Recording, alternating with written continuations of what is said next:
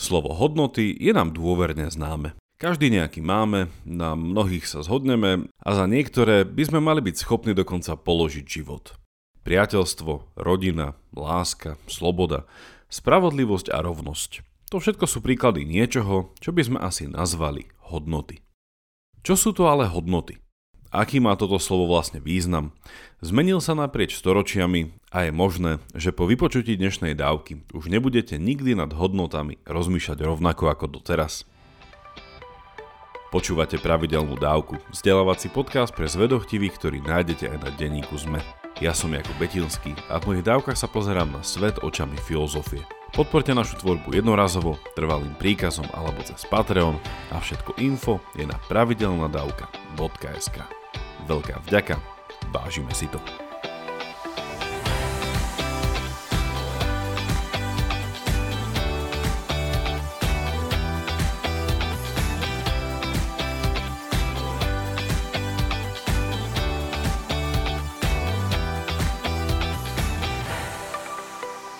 Skúsme začať pokusom o definíciu slova hodnota. Ak zalistujeme napríklad v krátkom slovníku slovenského jazyka, dostaneme hneď definície 4. Poprvé, ak sa spýtam otázku, akú hodnotu majú tieto šperky, hovoríme o hodnote ako o cene. Po druhé, ak zaznie otázka, aká bola hodnota obety, ktorú priniesol Jan Palach, tomto prípade hovoríme o hodnote ako o význame, zmysle či dôležitosti nejakej veci. Po tretie, s otázkou, aká je výživná hodnota tvojich bežných hraňajok, hovoríme o hodnote ako osožnosti a užitočnosti, no a po štvrté si môžeme položiť otázku, aké kultúrne hodnoty podporuje náš štát a tu hovoríme o hodnote ako o niečom cennom, vzácnom. Bez toho, aby som rozporoval počet významov slova hodnota, z týchto štyroch definícií vidíme niečo zásadné a o chvíľu sa tomu povenujeme podrobnejšie. Na teraz len naznačím, že o hodnote niečoho často uvažujeme ako o niečom inštrumentálnom. Teda, že hodnota danej veci závisí od toho, aký úžitok či benefit nám prinesie. Na druhej strane je hodnota niektorých vecí od tohto úžitku nezávislá a hovoríme, že daná vec má vnútornú hodnotu či hodnotu sama o sebe. Inými slovami, aj keď niečo nie je užitočné, stále je to hodnotné, čo sa prvoplánovo javí ako protirečenie. Ale viac k tomu o chvíľu. Siahnime ešte po dvoch etymologických slovníkoch, po slovenskom a anglickom, či nám význam slova hodnota neobohatia. V slovenčine sa slovo hodnota odvodzuje od slova hodný, teda hodiaci sa, vyhovujúci čo evokuje definíciu hodnoty ako niečoho užitočného. Tiež je hodné niečo, čo splňa isté kritérium. Napríklad, ak je niekto ctihodný, jeho hodnota uznania cti zo strany druhých závisí od toho, či splnil napríklad kritérium vysokého morálneho kreditu. Slovo hodnota sa tak etymologicky viaže na slovo hodný a to zazná slovo, teda sloveso hodiť sa. Hodnotu má pre nás to, čo sa nám hodí čo nám vyhovuje, ale aj to, čo je s nami v súlade, s čím sa tak povediac zhodujeme. Hodnota hovorí o istej morálnej jednote. Do tretice sa pozrieme na etymológiu anglického prekladu slova hodnota, a teda slovo value, ktoré poznáme aj v slovenčine, napríklad zo slov ako evaluácia, valuta, ekvivalent a tak ďalej. Anglické value pochádza z latinského valere, čo znamená byť silný či mať sa dobre, ale tiež mať cenu v zmysle, že niečo stojí za námahu. Má cenu niečo spraviť. Od približne 13. storočia začína mať slovo value aj význam cena rovná skutočnej hodnote danej veci, alebo tiež význam miera, do akej je niečo užitočné alebo úctyhodné. Nakoniec je potrebné poukázať aj na prepojenie medzi slovom hodnota a reputácia a spoločenské uznanie, keďže latinské valére a starofrancúzske valor sa vzťahujú aj na latinské valore, čo znamená odvaha. Hodnota sa tak viaže aj na charakter a charakternosť. Toľko konzultácia slovníkov a posuňme našu významovú archeológiu na úroveň filozofickej rozpravy.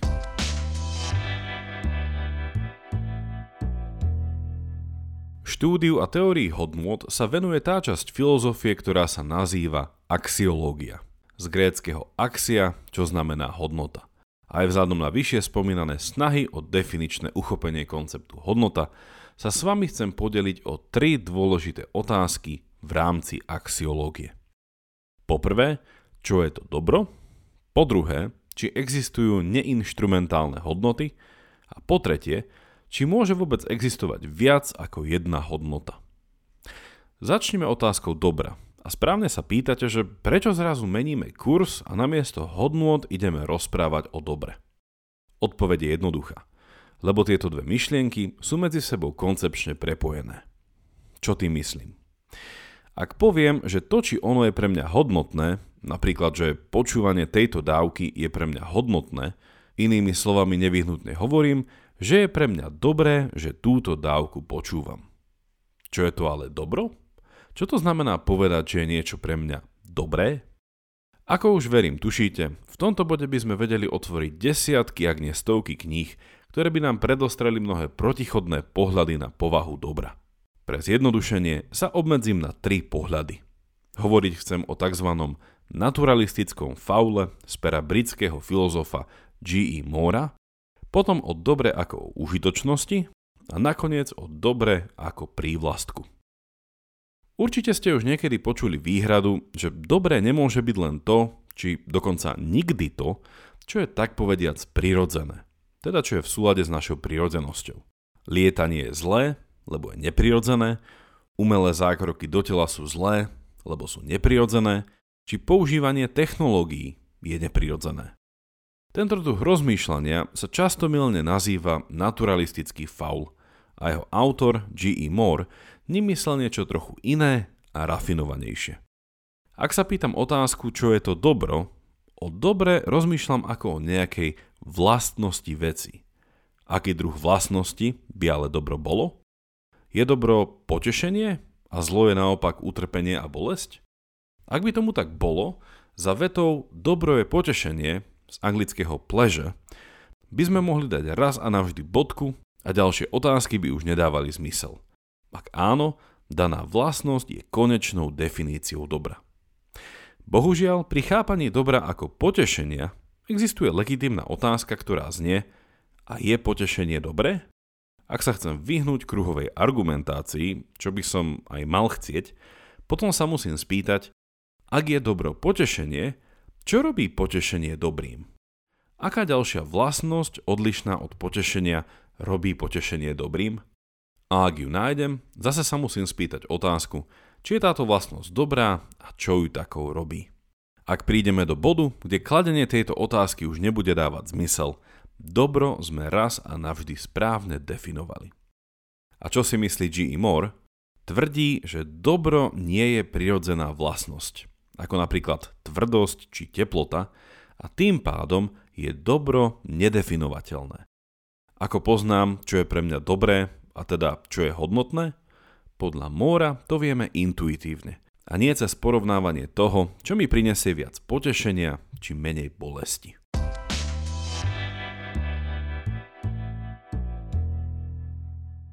Druhé chápanie dobra Mór práve odmietol a ani nazeranie sa na dobro ako na to, čo prináša nejaké potešenie, úžitok, benefit, výhodu, pomáha mi naplniť môj záujem. Naopak, to, čo prináša utrpenie a bolesť, náklady a rizika prevyšujú benefity a výhody, tak o tom hovorím ako o niečom zlom. Tento slovník vypočítavania množstva benefitu, ktorý mi môže niečo priniesť, je blízky ekonomickému slovníku. A ako to uvidíme o chvíľu, v kontexte tohto chápania dobra, a teda hodnoty, je všetko vecou len tej správnej ceny. Inými slovami, všetko je na predaj. Všetko má inštrumentálnu hodnotu. Do tretice môžeme o dobre uvažovať ešte inak. Mor odmietol naturalistické chápanie dobra ako potešenia, ale kto povedal, že potešenie ako pleže je tá správna naturalistická kategória, ktorou dobro chápať? Britský filozof a logik Peter Geach vo svojej známej eseji Good and Evil z 1956 pripomenul aristotelovské chápanie dobra ako prívlastku. Čo tým myslel? Podľa Gíča robíme zásadnú chybu, keď o dobre uvažujeme ako o podstatnom mene. Ako o niečom, čo sa niekde nachádza a čaká, kým okolo toho prejdeme, všimneme si to. Naopak, Gíč tvrdí, že dobro má povahu prívlastku a teda je prídavným menom, ktorého význam priamo súvisí a mení sa od povahy podstatného mena, ktorého je atribútom. Príklad. Podľa Gíča nedáva zmysel povedať vetu tento nôž je dobrý a následne hľadať nezávislý význam slova dobrý. Naopak, veta tento nôž je dobrý hovorí o noži, ktorého prívlastkom je prídavné meno dobrý a správne je formulovať túto vetu ako toto je dobrý nôž. Ak sa následne spýtam na význam slova dobrý, tentokrát už nelovím v abstraktných vodách bezbrehej predstavivosti, ale som významovo ukotvený a obmedzený povahou, teda prirodzenosťou veci, ktorá sa nazýva nôž. Aký je dobrý nôž? Tupý či ostrý? Samozrejme ostrý, pretože nôž je zo svojej povahy vec určená na krajanie, čo si vyžaduje ostrosť. Tiež musíme ale uznať, že nie je nôž ako nôž a musíme robiť jednoduché rozlíšenia. Dobrý kuchársky nôž musí byť ostrý, ale dobrý príborový nožík na natieranie masla zas tak ostrý byť nemusí. Práve naopak. I keď som hovoril o nožoch, rovnakým spôsobom sa musí podľa Gíča rozmýšľať aj o dobre, a teda hodnotách, vzhľadom na náš život. Namiesto tento človek je dobrý, je potrebné hovoriť toto je dobrý človek. A následne sa spýtať spolu s Aristotelom, čo sú charakterové črty, ktoré umožňujú zvieraťu menom človek naplno sa rozvinúť a žiť seba realizovaný život. Tu by som ukončil rozmýšľanie o našej prvej axiologickej otázke, čo je to dobro. A vidíme, že v tomto bode dostáva často až tuctová otázka, aké sú tvoje hodnoty, úplne nový rozmer.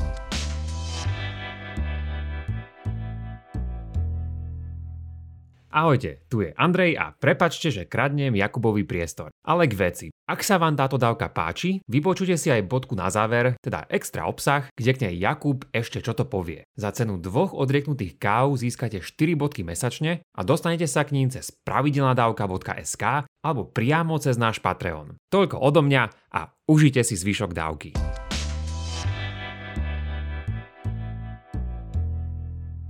Druhá tradičná otázka axiológie je už spomínaná otázka toho, či sú všetky hodnoty inštrumentálne, alebo existuje niečo, čo nazývame hodnota sama o sebe.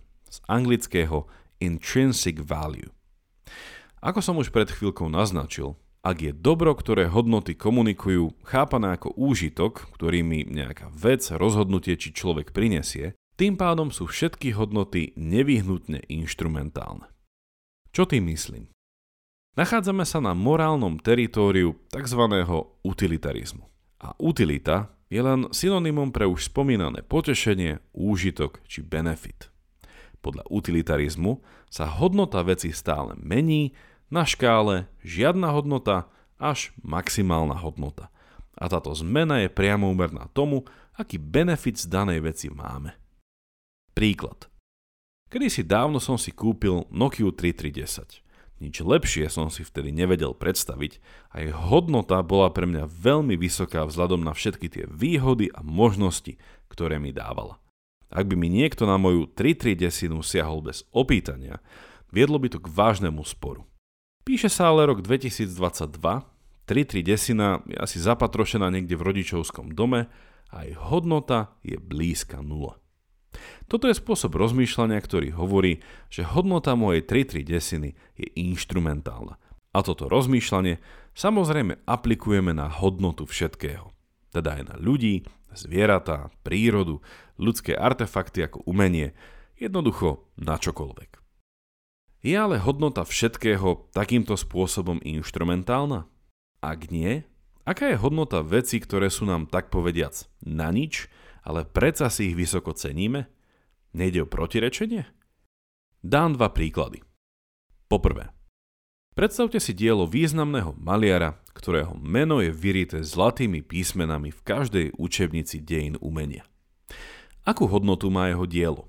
Je jeho hodnota súčtom ceny spotrebovaného materiálu, plus investovaného času zo strany umelca? Je tento obraz hodný toľko, koľko je zaň v aukcii ochotný ponúknuť najštedrejší záujemca?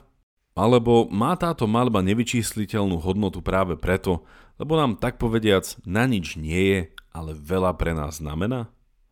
Malba len vysí na stene. Nič pre nás nerobí, nič s ňou nevieme spraviť.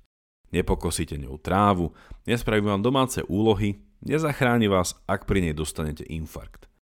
Predsa len, ale zvykneme tvrdiť, že umenie má vysokú kultúrnu hodnotu, aj keď je nám tak povediac na nič. Prečo ale? Čo tým myslíme, ak povieme, že obraz spomínaného umelca má hodnotu sám o sebe? Druhý príklad. Ak je hodnota človeka inštrumentálna, môže ju v istom bode úplne stratiť. Kedy človek stráca hodnotu? Keď jeho život neprináša žiadny benefit, potešenie, blaho, utilitu. A to je mu samému alebo celej spoločnosti. Kedy? Napríklad v prípade pokročilého štádia Alzheimerovej choroby a v podobných prípadoch. Je teda morálne prípustné zvažovať v tomto prípade eutanáziu daného človeka, pretože jeho hodnota aj v jeho vlastných očiach sa pomaly dostáva k nule? Podľa niektorých áno, podľa iných nie. Ale ak hovoríte nie, prečo? Ak hovoríte nie, Tvrdíte potom, že hodnota ľudského života nie je podmienená jeho užitočnosťou a teda, že človek je hodnota sama o sebe. Čo tým ale myslíte? Nechcem v tomto bode uvádzať tretí príklad, ale je zaujímavé, že podobne rozmýšľame aj pri pohľade na telo mŕtvého človeka, ktorému máme tendenciu pripisovať neinštrumentálnu hodnotu. K telu mŕtvého človeka sa stále správame s úctou, a nesprávame sa k nemu ako k vrecu zemiakov. Prečo ale?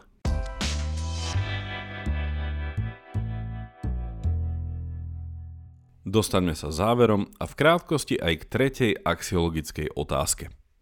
Hovorili sme o tom, čo je to dobro, následne sme sa pozreli na druhú otázku ohľadne inštrumentálnych a neinštrumentálnych hodnôt, no a tretia otázka súvisí s predchádzajúcimi a znie takto. Koľko vlastne hodnot existuje a nie je správne sa domnievať, že existuje len jedna hodnota, z ktorej všetky ostatné odvodzujeme? Ak máte čas, spravte si malé cvičenie. Napíšte si, alebo si v mysli vymenujte top 5 či top 10 vašich osobných hodnot a potom sa pozrite, ako medzi sebou súvisia a či nie sú nejako prepojené. Napríklad, ak vo vašom zozname nájdete lásku, priateľstvo a rodinu, nie sú priateľstvo a rodina len dve formy lásky a otázka je potom, čo je to láska? Ak máte v zozname okrem týchto hodnôt aj dobro a poznanie, opäť by ste mohli povedať, že láska je vlastne to, ak chcem autenticky dobro pre druhého človeka. Čo je to ale dobro? No už čokoľvek dobro je, ak ho neviem spoznať, tak je mi k ničomu. A teda najdôležitejšia hodnota sa javí byť hodnota schopnosti pravdivého poznávania a toto samotné poznanie. Ak vaše malé mentálne cvičenie prišlo až do tohto bodu, môžete si poblahoželať, pretože podobne rozmýšľal aj antický filozof Sokrates a technicky sa tomuto uvažovaniu hovorí jednota cností. Je ale poznanie samo o sebe dobré? Spýtal by sa G.E. Moore – a aspoň podľa neho sa koleso zase raz otočí a musíme ísť v hľadaní jednej základnej hodnoty ďalej. Záverom, ak vás tento druh rozmýšľania zaujal, odporúčam vám aj moju dávku 221, kde som hovoril o tzv. filozofickej teórii všetkého, ktorá sa pýta veľmi podobnú otázku. Nie je všetko, čo existuje, ultimátne prepojené do jedného celku? Nie je celé bytie, teda všetko, čo je, ultimátne a súčasne pravdivé, a teda spoznateľné, krásne, a teda príťažlivé, a dobré, a teda uspokojivé? Viac v dávke 221. Samozrejme, ak sa vám aj táto dnešná dávka páčila, vypočujte si aj bodku na záver, ktoré vám dnes poviem ešte o ďalšej, štvrtej axiologickej otázke, ktorá sa týka vzťahu hodnôt a našich morálnych povinností. Nie je konec koncov správne povedať, že hodnotnejšie je to, čo musíme spraviť, i keď je nám to nepríjemné, na rozdiel od hodnoty toho, čo robím, lebo je mi to príjemné? Nemajú hodnotové veci vyžadovať istý seba zápor a seba prekonanie? Link, cez ktorý sa k bodke dostanete, nájdete buď v popise tejto dávky, alebo na našom webe pravidelnadavka.sk Ak máte ohľadom dnešnej dávky nejaký koment alebo otázku, napíšte mi ju cez naše sociálne siete alebo e-mailom na jakub zavináč pravidelnadavka.sk Teším sa na vás na budúce, buďte zvedochtiví a nech vám to myslí.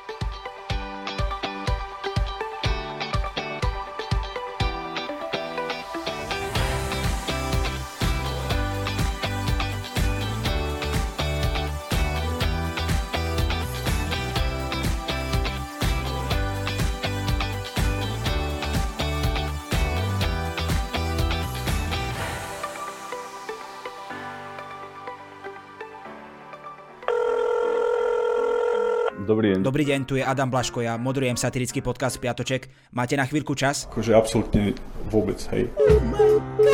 Tak aj takto môže dopadnúť nový Piatoček, ale nemusí. No nezistíte to, kým nás nebudete počúvať. Sme satirický podcast, ktorý už pomaly začal politikom robiť vrázky na čele. Špinavé protislovenské prostitútky. Piatoček si môžete vypočuť prekvapivo každý piatok na vašich obľúbených streamovacích platformách. Mne normálne láta z rukou vypadla. A nezabudnite, boskávame vás všade. Dovidenia.